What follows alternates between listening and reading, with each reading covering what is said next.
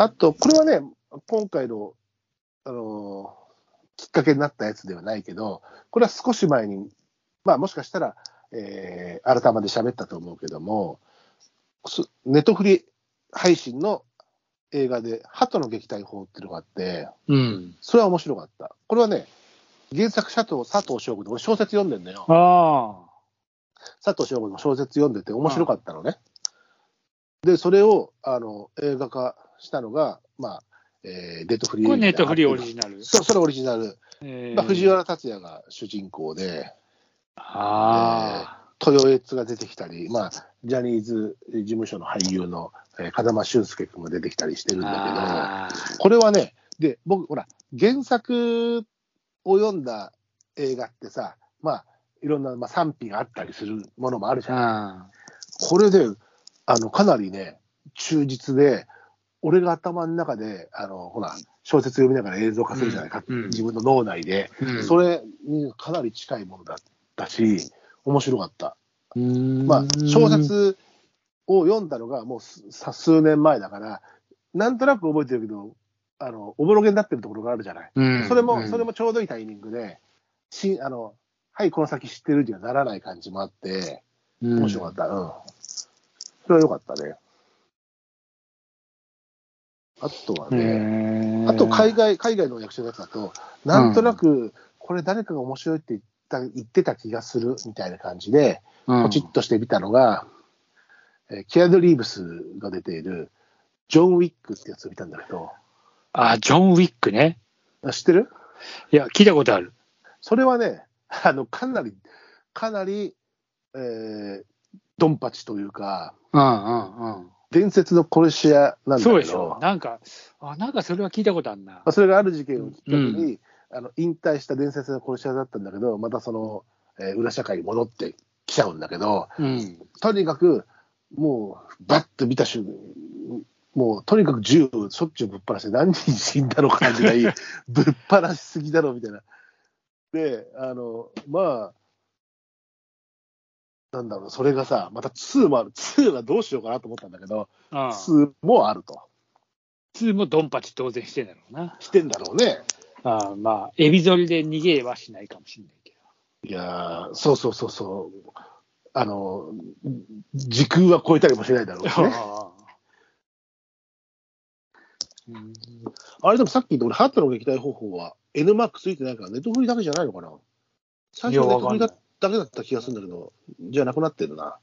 うん、あのだから、普通にも、他のも上がってる。あの、ネットフリじゃない人も見れるかもしれない。あの、あ、え、ってことは劇場公開用に作ったってこと？じゃないかな、ハットの撃退法。多分 N マークついてないからな。うんうん。ジョン・ウィックはね、ねドンパチしてんなと思った。うん。ぶっ放す系か。すごいぶっ放してオラオラ。なんかでもほらでもなんかほら、あんまり難しく考えずに、うん復讐心にから、でもほら、自分もほら、なんか、それですっきりしたい時とかいいのかなみたいな気もしたけど、うん。うん。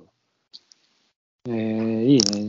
じゃあ、え、それ、その、それ見た中で一番良かったのは今あ今日のおすすめ、それを、ね、日。今、今言った中で。今はもう完全に恋は雨上がりのようにね。おっさん、おっさんってさん。おっさん、いや、いい、いやこれは別にね、その、変な意味じゃないんだよ。これが女子高生がいいなとかじゃなくて、さ うん、でも、おっさんも淡い恋をしてみたいなとか、そういうこといや、そういう感じに撮る感じでもないんだよね。あ、そう。多分私、映画としてそうも撮れる。るかも。俺はね、あ単純に小松菜奈のファンにはなったけど、あ。ほら、なったけど、なったけど、おっさん、ちょっとメロメロしちゃって。ただ作品がいいから、じゃあその後に小松菜奈の他の映画見ようかなって思ってみたけど、まだ見てないから、だからね、この作品がちょうどなんか好きなんだろうね。俺そういうの好きだからさ、割とさ。割割と、割とあれ、おセンチちゃんだから、おセンチちゃん。そうそうそうそう割と、割とこうメロ、メロ系だからね。ただね、いろいろ、まあ、これがこ、それって今この1ヶ月ぐらいの話なんだけど。それもうちょっと幅を広げるともっといろいろ見てるけど、ああの、それはネットフリー配信のやつでね、氷がすべてを、氷がすべてを隔ててもっていうやつとかね、これデンマーク映画なんだけど、北極、あのグリーンランドを探検する、あの人たちで、うん。まあ、遭難をするわけだよね。そうなんそこでのサバイバル。うん。これでも本当に史実に基づく、えーやつで、それもかなり良かったね。あのサバイバルに近いものだけども。あ、そうん。う。グリーンが、まあ、デンマークもんっつうのもなかなかあれだよね。だから、ちょっと。まあ、デンマークの短短あの辺時代って多分多まあいわゆるでしょバイキング系だからね、あの辺は、ね。そうそうそうそう、まあ、いわゆる北欧系は。うん犬ぞり、犬ぞりで、あれしてさ、あそれも良かったし、あとね、あとはね、これは、ほぼ一人しか出てこない映画。あ。なんじゃ、まあそれ。ほまあ、舞台っていうか、一人 AV じゃんじゃないんだけど、じゃあ、一人じゃダメじゃん。イメージ、しかもそれ、AV ってそれ、あれじゃん、イメージ AV じゃん、それ。一人しか出てこないの。一人しか出てこないイメージで。あ可愛そうそういうんじゃない。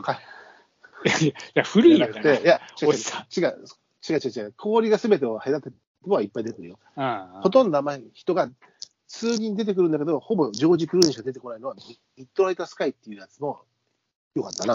あジョージ・クルーニー？ジョージ・クルーミッドナイト・スカイっていう、これはネットフリー映画。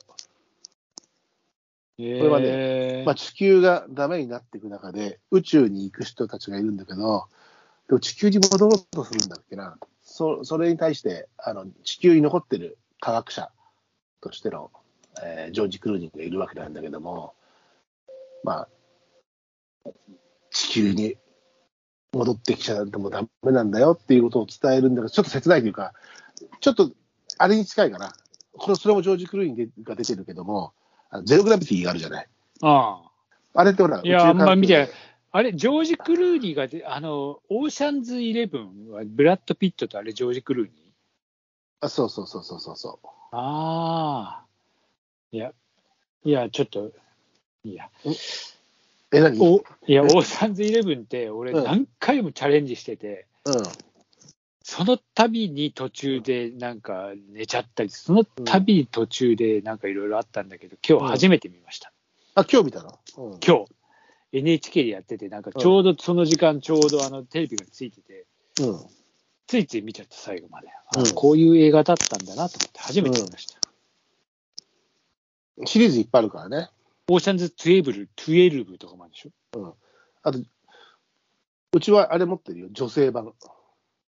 女性版、何？なんちゃら、じゃんちゃらエンジェルスじゃなくて。違う違う違う。オーシャンズ8。へえ。おいろいろ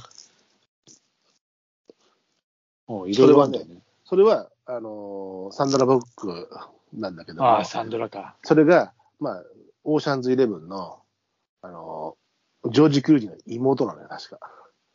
ああ。それも、ねす。それはすごく面白い。でも一連、そのつつながりはあるんだ。そういう。